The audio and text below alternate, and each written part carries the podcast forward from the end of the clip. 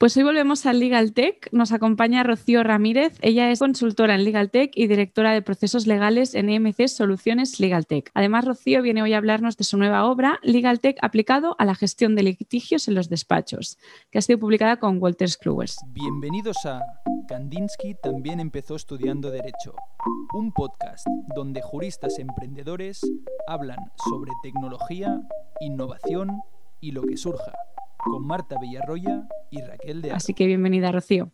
Muchísimas gracias Raquel y Marta. Es para mí un auténtico placer y privilegio poder estar aquí con vosotras y trasladar pues mi, experiencia y humilde eh, saber y, todo lo que pueda aportar a, a todos los perfiles tan jóvenes y que en definitiva soy los abogados del futuro. Y juristas, no solo abogados. Muchas gracias, Rocío, por aportar tu granito de arena a nuestra misión. Y bueno, empezamos eh, por el principio y yendo al grano. ¿Cómo una abogada procesalista se convierte en Legal Project Manager? Pues buena pregunta, porque realmente no es algo que yo me hubiera propuesto. Sí que es cierto que mm, yo detectaba que la parte que a mí más me gustaba era lo que era definir las estrategias procesales y por gracia o por desgracia terminé trabajando en la asesoría jurídica después de mi pasantía de una gran promotora de Andalucía, constructora promotora, de hecho era de las más importantes a nivel nacional, que dentro de lo que fue la crisis del 2007-2008 nos encontramos con un volumen de demandas horrorosas. Eh, estoy hablando de hace casi 15 años y claro, en aquella época mm, todo se gestionaba de forma manual y eran pleitos en los que eh, había mucho retraso en las entregas de los inmuebles, había un incumplimiento contractual por parte de la empresa en la que yo trabajaba y, nos encontrábamos que la única manera de, poder em, defender mínimamente em, los asuntos que, tramitábamos era en atención a cuestiones procesales, porque había incumplimiento claro y, poco había que alegar.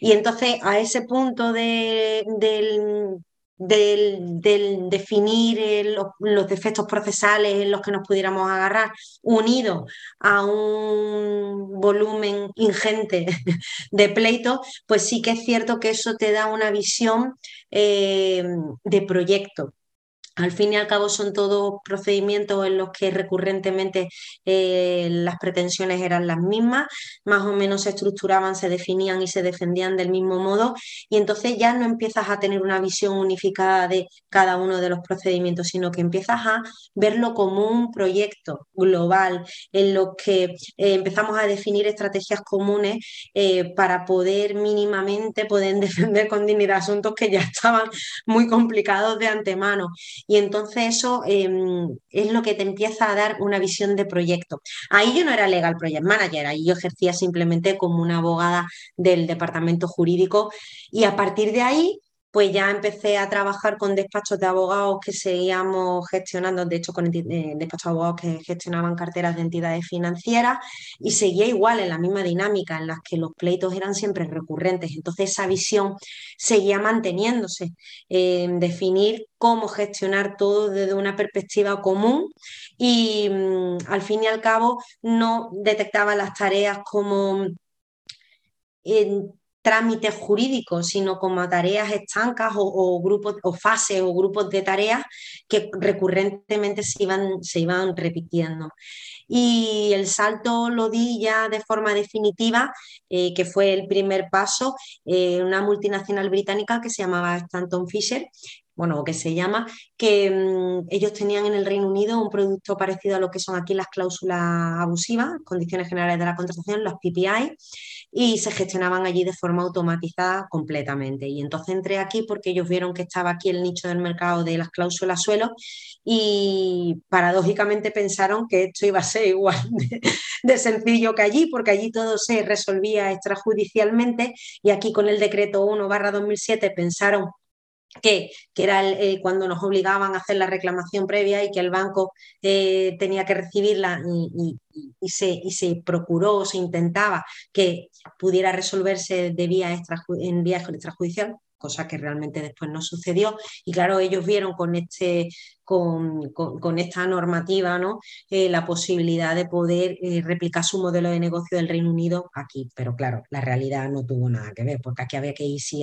que sí, sí o sí a pleito y estábamos hablando de juzgados colapsados, los juzgados especializados, en los que las sentencias llegaban tardísimo y claro, decidieron pues que eh, no era lo que ellos tenían definido y el modelo de negocio pues no funcionó, no, no tenía el retorno que ellos esperaban en los plazos que ellos habían definido y, después de ahí pasé a una consultora, una gran consultora en el departamento legal también gestionando una cartera masiva de entidad financiera y ahí también la tecnología a tope, automatizando tareas, eh, con soluciones que todavía soluciones que ahora ya son más comunes, en aquella época a lo mejor todavía no estaban del todo implantadas y allí estaba todo el día estrujándonos el cerebro, estábamos todo el día a ver de qué manera podíamos optimizar recursos, realizar tareas de forma masiva, en bloque, automatizada.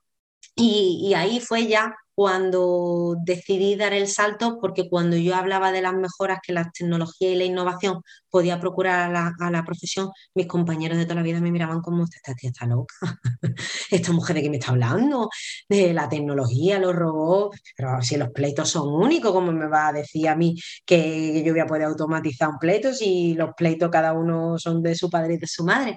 Y claro, ahí es donde yo decidí, uff, aquí hay mucho por hacer. Quizás lo que yo he ido experimentando y las ventajas y los beneficios que yo he ido percibiendo que la tecnología me ha ido procurando, quizás debería yo ayudar a difundirla y, ayudar que compañeros de profesión que se ven constantemente en un día a día insoportable de de, tareas de escaso valor, de, gestionar de gestión documental, de, de, papeleo en formato digital, pero que en definitiva estamos todo el día mm, gestionando correo, archivando papeles, archivando datos, em, contestando correo, archivando notificaciones, picando, porque ya los escritos de trámite al fin y al cabo tú ya tienes tus plantillas, lo único que hace es em, incorporar nombre, nombre del cliente, número de juzgado, número de auto, todas esas tareas que son tan repetitivas, tan tediosas y que en definitiva no nos aportan, eh, no, nos, no, nos, no nos llenan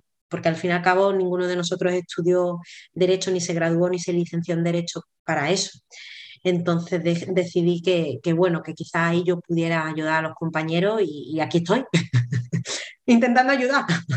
Qué interesante. Y aquí mm, quiero hacer muchas, o sea, muchos insights ¿no? que saco de lo que decías. En primer lugar, lo importante que es eh, identificar cómo la práctica cambia en función de si trabajas para un despacho o trabajas para una empresa, ¿no? En tu caso, en la promotora, tuviste que adaptar tu práctica también a las circunstancias del negocio. Y decir, bueno, mm, a lo mejor a mí me gustaría llevarlo los juicios, ¿no? Los casos de diferente manera, pero dadas las circunstancias tenemos que optimizar. Y después también lo importante para el abogado identificar un problema y buscar una solución. Efectivamente, es fundamental. Eh, en esencia, em, Obviamente nosotros somos juristas, nosotros debemos ayudar a nuestros clientes a aplicar eh, todo nuestro conocimiento jurídico para ayudarles a solventar eh, sus cuestiones, sus problemas, sus necesidades, pero en definitiva aportamos valor. Y el valor que aportamos es pues hacer nuestro trabajo de la mejor manera, eh, pero cuando te encuentras que el servicio que tú puedes ofrecer ya lo ofrecen tantísimos compañeros, porque es que la realidad es que eh, pues yo no sé cuántos miles de compañeros somos ya en el ámbito nacional, pero hace poco leí que, que en Madrid aglutinaba los mismos letrados que en toda Francia. Entonces tú dices, mm, pues una de dos, o ofrezco algo diferente o lo que hago lo hago de la mejor eh, calidad posible y de la manera más competitiva posible. Y eh, ofrecer servicios extremadamente competitivos y de excelente calidad es difícil hoy en día si no es a través de la tecnología y de la innovación, principalmente porque el que ya le esté aplicando va a ofrecer servicios más competitivos, más económicos y, mejores que los que yo estoy ofreciendo. Si no te puedes diferenciar en el servicio, o sea, en el, eh, pues porque ofrezcas un servicio muy concreto, un asesoramiento muy especializado en una materia muy, muy particular, eh, lo único que te, te, resta competir es en precio y en calidad y en experiencia de cliente, en definitiva. Totalmente. Y a mí también me daba la sensación cuando lo contabas que también ha sido un poco la vida y las circunstancias lo que te ha ido llevando allí, que no ha sido como un plan o, no ha habido un momento decisorio en el que tú has dicho, vale, ahora acabo con eh, dedicarme al derecho eh, más civil puro, dijéramos, o más de, em, de empresa y paso a dedicarme al Legal Project Manager, sino que es un poco la vida ¿no? la que te ha definido este camino. Y para nosotras yo creo que eso es muy revelador para la gente joven porque a veces tenemos la necesidad de saber qué va a pasar con nosotros, ¿no? Entonces te quería preguntar un poco si tú cuando empezaste tu carrera profesional te imaginabas que acabarías trabajando de lo que estás trabajando ahora y cómo has vivido pues este cambio. Pues no, no me lo imaginaba. De hecho, si te digo la verdad, yo terminé en derecho un poco de forma circunstancial. Cuando yo estudié la carrera hace 25 años en Málaga, porque yo soy de Málaga, no había muchas opciones. Mm, yo tampoco podía marcharme al extranjero ni podía salir de Málaga. Pues derecho, que derecho tiene mucha salida, todo el mundo, uh, derecho, unas oposiciones, y si no, también estaba económica y yo soy nefasta para los números, o sea, realmente no me cuadraban muchas más opciones y terminé estudiando derecho pues por eso, porque tenía muchísima salida. Pero sí que es cierto que ya, os he referido antes, que a mí siempre me ha traído la parte procesal, porque a mí realmente lo que es el ejercicio, la aplicación del derecho material sustantivo, no era algo que a mí me llenara.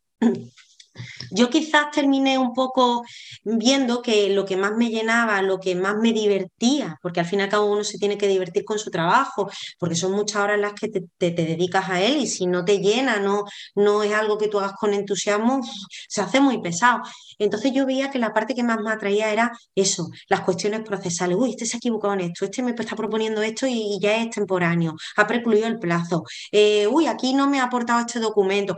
Eso era lo que a mí me gustaba y en definitiva es operativa, porque el derecho procesal no es más que mm, eh, una estrategia operativa, una definición del proceso y ir viendo que efectivamente nuestra ley de enjuiciamiento civil, por ejemplo, que es lo que yo habitualmente es lo que aplico, porque a lo que me dijo acá, al procesal civil, te define un proceso que, al fin y al cabo tú tienes que ir eh, completando, ¿no? Conforme establecen nuestras normas y, te da mecanismos para poder ir em, rebatiendo, ¿no?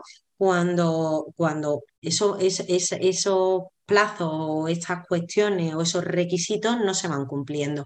y en ese sentido, yo jamás, jamás me hubiera imaginado que iba a terminar donde estoy, principalmente porque hace 20 años pensar en inteligencia artificial para procesar notificaciones judiciales, aquello era como mm, Terminator 2 y Skyler, eh, todos, todos suprimidos y todos sometidos al poder de las máquinas, ¿no? Aquello era como, ¿de, qué estás hablando, no?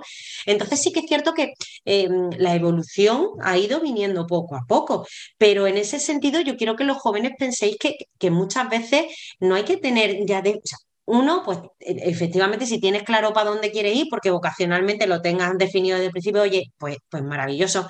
Pero hay muchas veces que estamos perdidos. Y lo que sí que recomendaría es nunca jamás, nunca jamás dejar de estudiar, nunca jamás, sentir, mm, jamás dejar de sentir inquietud ni curiosidad por nuevos métodos, por nuevas disciplinas, por nuevas maneras de, practicar nuestra profesión.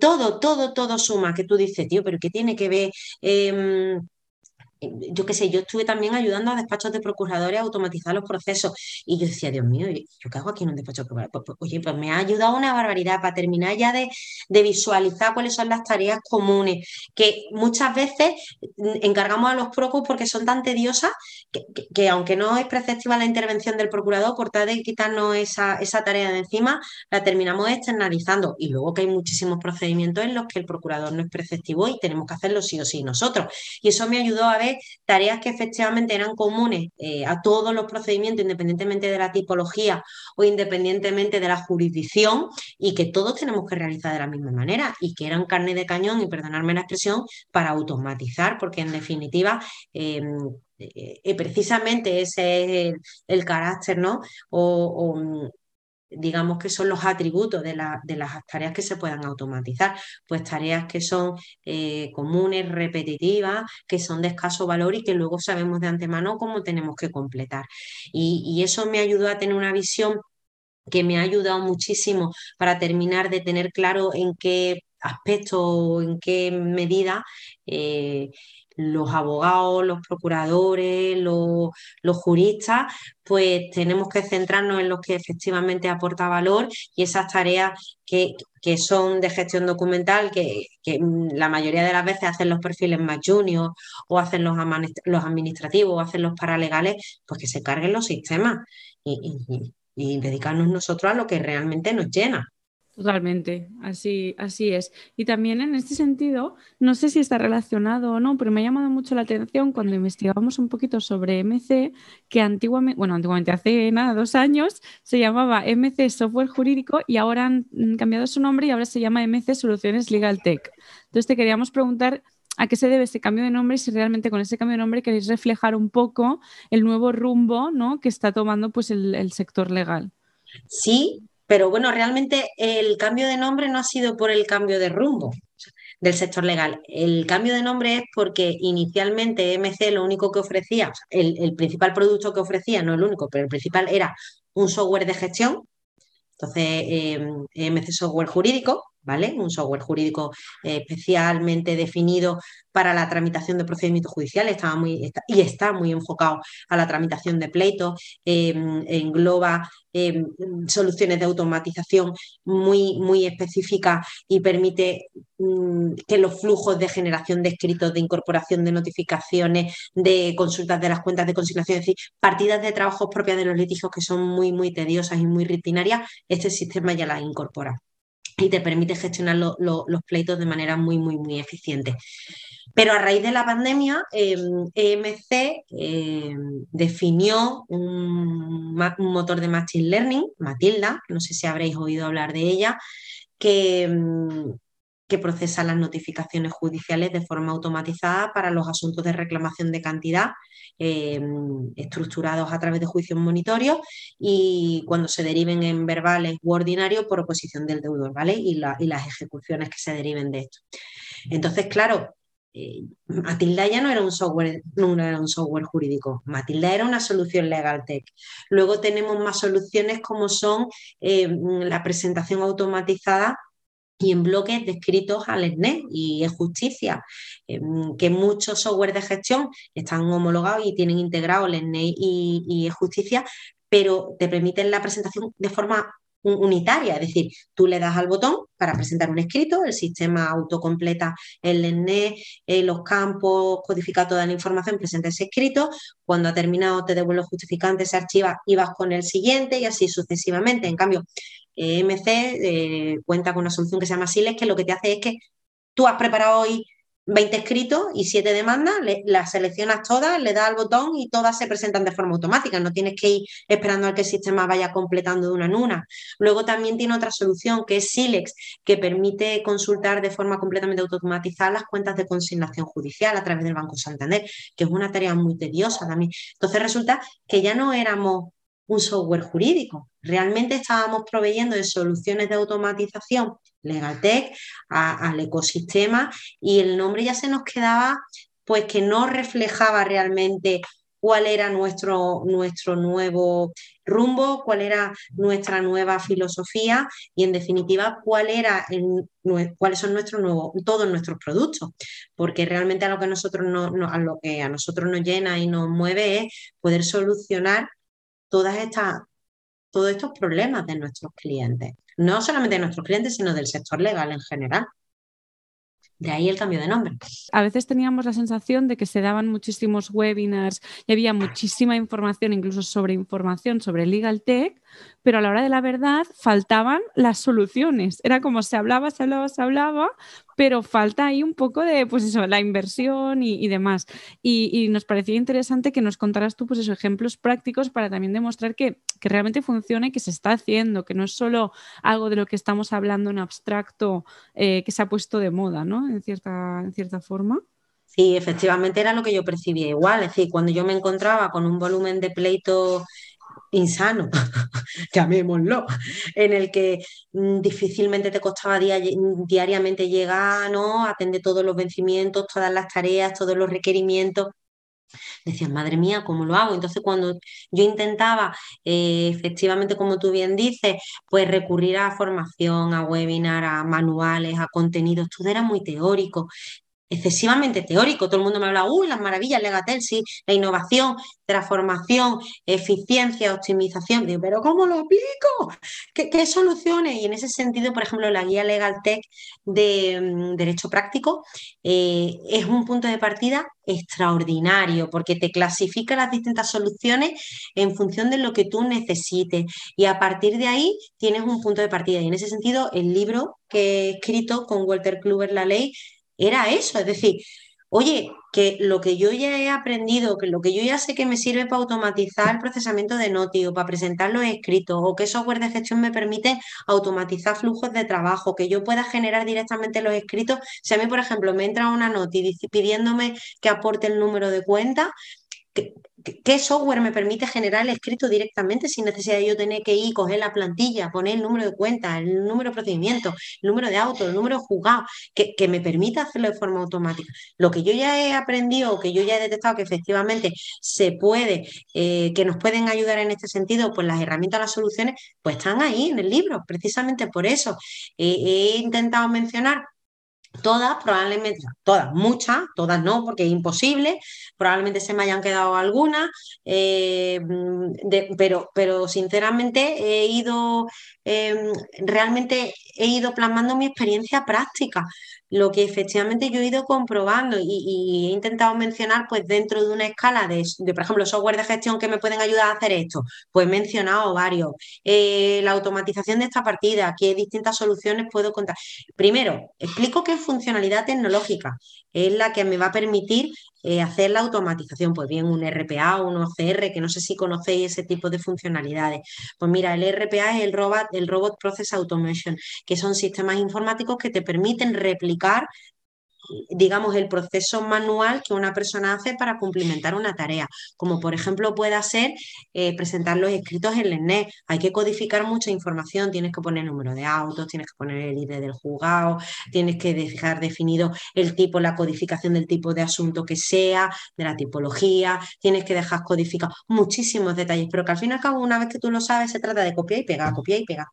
Entonces, eh, hay herramientas que que replican ese proceso manual y lo hacen a través de eso. Y el OCR, por ejemplo, eh, también ayuda en este proceso, es esencial porque el OCR lo que hace, cuando tú tienes un documento PDF y seleccionas una línea y copias y pegas, tú, por ejemplo, cuando quieres apelar una sentencia, tú dices, uy, el fundamento este de derecho de esta sentencia lo voy a transcribir porque esto es lo que precisamente yo quiero em, rebatir con esta sentencia del Supremo que he encontrado. Pues tú seleccionas las líneas, copias y pegas pues eso lo puedes hacer gracias a, la tecnología OCR, que es el Optical Character Recognition, que lo que te permite es eso, un reconocimiento óptico de los caracteres. Y entonces, por ejemplo, el RPA o la tecnología Machine Learning extraen toda esta información en OCR y cuando extraen todos estos caracteres ya empiezan a trabajar bien el, RPA porque empieza a replicar el proceso manual, copiando y pegando, transcribiendo, poniendo y quitando, y eh, por ejemplo el Machine Learning porque a través de estos caracteres tú ya empiezas a enseñarle cómo debe interpretar esa información que esos caracteres te, están trasladando. Y, por ejemplo, estas dos, funcionalidades son esenciales en muchos de los procesos de, de automatismo que, nosotros utilizamos en nuestro día a día. E igual que la inteligencia artificial, pues se nutre igualmente con, el OCR, los bots, todos los que son los, eh, todos los robots que ahora mismo pues, nos atienden, por ejemplo, por eh, Siri o Alexa, eh, lo que pasa que en vez de hacerlo un reconocimiento óptico de caracteres, lo hace vía verbal, pero en definitiva aprende a identificar lo que nosotros les decimos y el sistema pues lo, lo, extrae, lo codifica, dice, uy, y empieza a identificar las palabras y ya empieza a utilizarlas para hacer el proceso en el cual tiene que, ayudarnos, ¿no? Entonces, todo eso lo explico, hermano, porque todas esas cosas las he ido aprendiendo yo a base de, pues, de equivocarme, de, sufrir, de, decir, Dios mío, ¿cómo hago esto? Y, que a base de estudiar, de, leer muchísimo, hay que eh, estudiar, estudiar, es, la clave. Y, y, ahí es donde lo dejo todo plasmado, ¿no? Todo muy acotado a la partida de litigios, porque de litigios que no había nada. Al final necesitamos entender ¿no? cómo la tecnología nos ayuda y cómo funciona para fiarnos también de ella, que es importante que a veces parece como que nos vaya a fallar y al final no. Podemos fallar más nosotros que la tecnología. esa es la clave, Marta, fiarnos. Yo creo que todavía desconfiamos. No, no, no tenemos capacidad, todavía nos cuesta muchísimo realmente entender o, confirmar que, la tecnología nos sirve para replicar todas estas tareas. Pero, en fin, una vez que uno lo experimenta, lo ve y, y puede de forma efectiva pues notar las mejorías y el beneficio y las eficiencias que la tecnología procura, pues cuando uno ya se entrega. en definitiva, ese, ese es el cambio. La resistencia, yo desde mi punto de vista, la resistencia proviene del propio desconocimiento. Y, también mm, me parece interesante porque a veces cuando se habla de legal tech y le decimos en, abstracto ¿no? a los abogados y procuradores, es que tenéis que utilizar la tecnología, yo creo que las personas que quizá no están familiarizadas con, lo que hay realmente ah, de soluciones en el mercado tienden a pensar que de repente nos tenemos que convertir en programadores y que tenemos que realmente empezar a hacer nosotros eh, toda una cosa para la que evidentemente no tenemos formación. Y nos sentimos hasta mal por ser incapaces de crear el software. Y es como, no, a ver, es que tú no tienes que crear el software, tú tienes que utilizarlo. El software lo va a crear alguien que haya estudiado eso, ¿no? Entonces es importante tener claro nuestro rol, es decir, tenemos que ser capaces de utilizarla, pero no hace falta que aprendamos a programarla, o por lo menos no de momento. No, porque además para eso están los tecnólogos, que saben mejor que nadie cómo hacerlo. La cuestión es que eh, el, informático, el tecnólogo, el técnico informático, sabe, o sea, tiene en su mano soluciones que nos pueden ayudar, pero no sabe de qué manera debe desarrollarla o debe programarla o debe definirla para que nos ayude. Ahí estamos nosotros. Oye, que yo todos los días dedico tres horas a codificar los datos en LENE o todos los días, todas las semanas dedico unas cuantas horas a consultar las cuentas de consignación. Esto se puede automatizar y, entonces el tecnólogo dirá, a ver, ¿cómo lo hace? Vamos a ver, ¿qué documentos, qué, qué requisitos hacen falta? ¿Qué información hace falta? ¿Qué datos? ¿Dónde tenemos esa información? ¿La tienes ya codificada en algún lado? ¿Tú tienes ya...? Y entonces tú ya le vas dando inputs con los que ellos pueden trabajar. Y en definitiva, el problema que yo creo también, que volvemos a lo mismo, es que no sabemos que ya existen las soluciones. Porque yo, eh, es que eso lo he experimentado yo, o sea, yo cuando empecé a utilizar software de gestión que me permitían presentar escritos en bloque en LENNET, se me caían dos lágrimas de pensar, Dios mío, pero esto yo porque no lo he tenido antes, pero porque yo tenía que hacerlas de uno en uno y ahora las puedo presentar de 20, 20, 30, 30, 40. O por ejemplo, cuando yo decía, ay Dios mío, y, y, yo por, qué tenía que ir procesando todos los emails del procurador para volver a archivar las notas y esto yo lo podía incorporar de forma masiva en mi, lo podía importar en mi, en mi software, pero porque me he tirado días y días gestionando los emails, los correos electrónicos con las notificaciones judiciales para archivarlas o, al revés, pero porque hacía yo los emails diciendo, poniendo el, asunto, el número de auto, el número de juzgado para mandar la notificación al PROCU para presentarla, si yo directamente dentro de mi software de gestión puedo tener codificado ya o puedo tener parametrizado que el email se, se mande de forma automática, que yo cuando archivo el escrito directamente se envíe, entonces yo decía, pero por Dios, ¿esto por qué no lo sabía yo antes? Entonces, muchas veces el pensar que somos nosotros los que tenemos que programar las herramientas y desarrollarlas es porque desconocemos que existen ya en el mercado soluciones que nos pueden ayudar.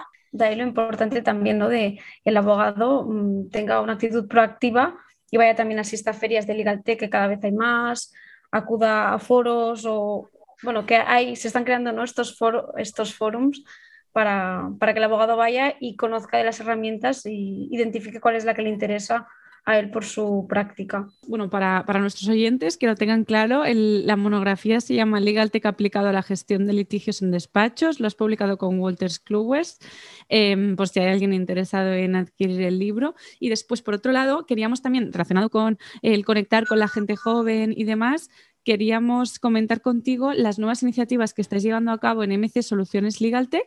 Así que, bueno, si nos quieres contar tú un poco cómo, cómo lo estáis eh, llevando. Pues sí, porque desde MC somos conscientes que la innovación es fundamental para eh, que el sector legal vaya evolucionando conforme a los nuevos tiempos. Eh, el emprendimiento es, parte fundamental de la innovación las nuevas ideas surgen, pero si no se llevan a la práctica a través del emprendimiento, no, no, no hay manera de materializarla. Entonces, de la mano de un, de un operador jurídico de, gran solvencia en el sector, un servicer como es Alarian, que es una empresa que se dedica a, la recuperación de deuda de, distintas pues, entidades financieras, fondos, y de la mano con de, MC eh, Soluciones Legal Tech hemos eh, iniciado eh, un proyecto muy bonito que es Legal Shelter, que es la primera incubadora Legal Tech del panorama nacional, y lo que intentamos desde Legal Shelter es promover este emprendimiento a través de, la generación de ideas. Nosotros lo que hacemos es eh, ayudar a que la tecnología y el conocimiento jurídico eh, encajen de manera que efectivamente eh, esas iniciativas puedan tener visos de prosperar para luego, eh, dentro de un roadmap de, de, progresión, puedan optar a otro tipo de programas de aceleración para que los modelos de negocio empiecen ya a terminar de encajar y se puedan realizar y se puedan materializar. Y bueno, ahora hemos cerrado ya eh, esta primera edición, hemos cerrado ya eh, la, convocatoria. Eh, próximamente elegiremos los tres proyectos finalistas que, que, luego tendrán que hacer un pitch final y de ellos, de esos tres, elegiremos cuál será el primer proyecto incubado y tenemos muchísima ilusión y estamos seguros que serán soluciones que, aportarán mucho valor al, sector. Si nos dan las fechas, pues lo publicaremos en nuestras redes sociales para que estéis atentos, para que sepáis de qué va la iniciativa y que al final nos parece una iniciativa increíble y maravillosa, pues para que todo aquel jurista o aquel abogado que tenga una idea y que la quiera desarrollar, pues que se sienta acompañado y pueda llevar su idea al mercado.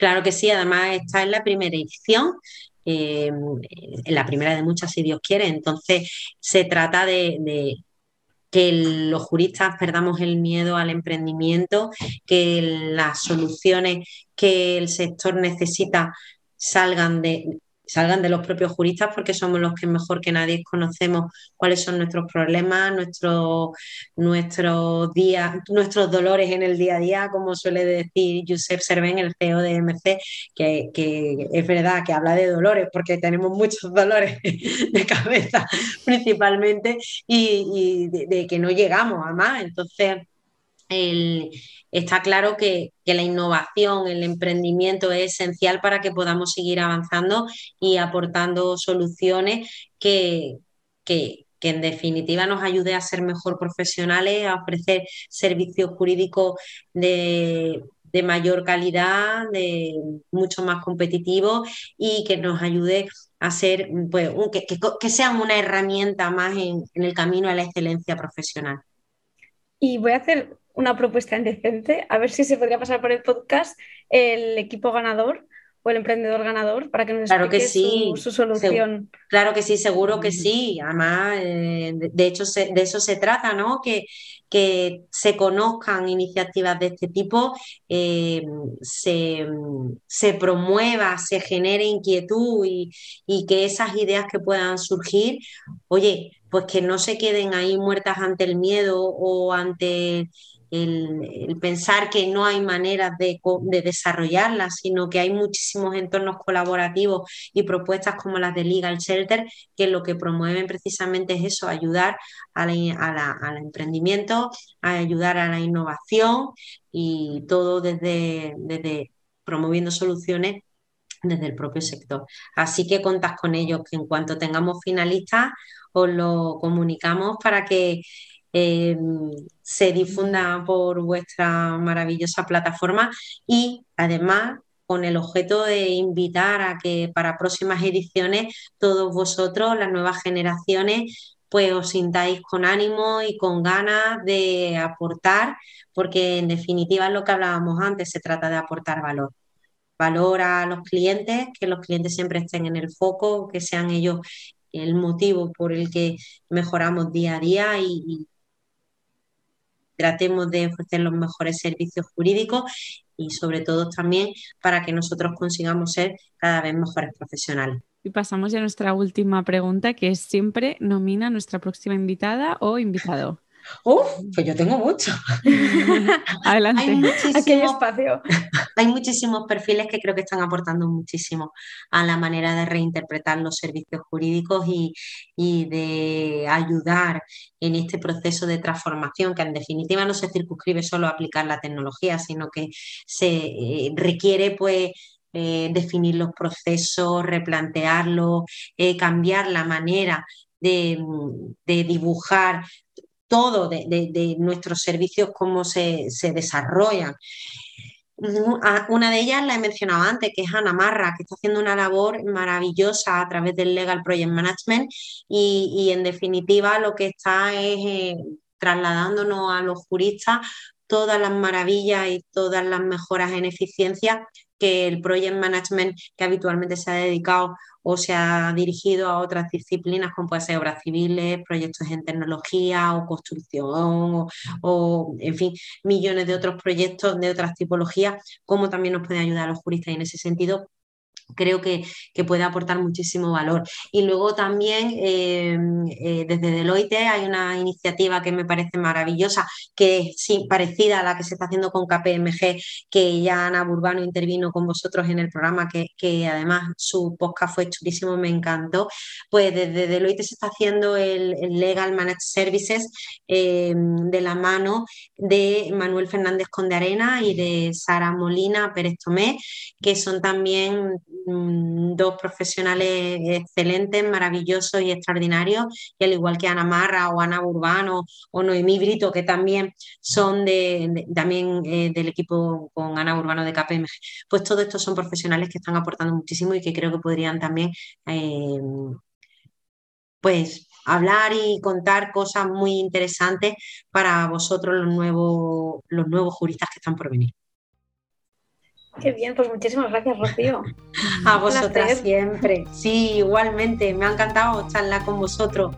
Bueno, vosotras. y todos nuestros oyentes. Y todos los oyentes. Sí, sí. Y, y nada, ha sido un auténtico placer. Muchas gracias. Muchísimas gracias a las dos, Raquel y Marta. Y enhorabuena por la iniciativa de nuevo. Gracias. Y a ti que nos escuchas, recuerda, Kandinsky, ¡ay! Soy tonta. Y a ti que nos escuchas, recuerda, Rocío también empezó estudiando Derecho. Bueno, no, tampoco está mal si me dedican. Sí,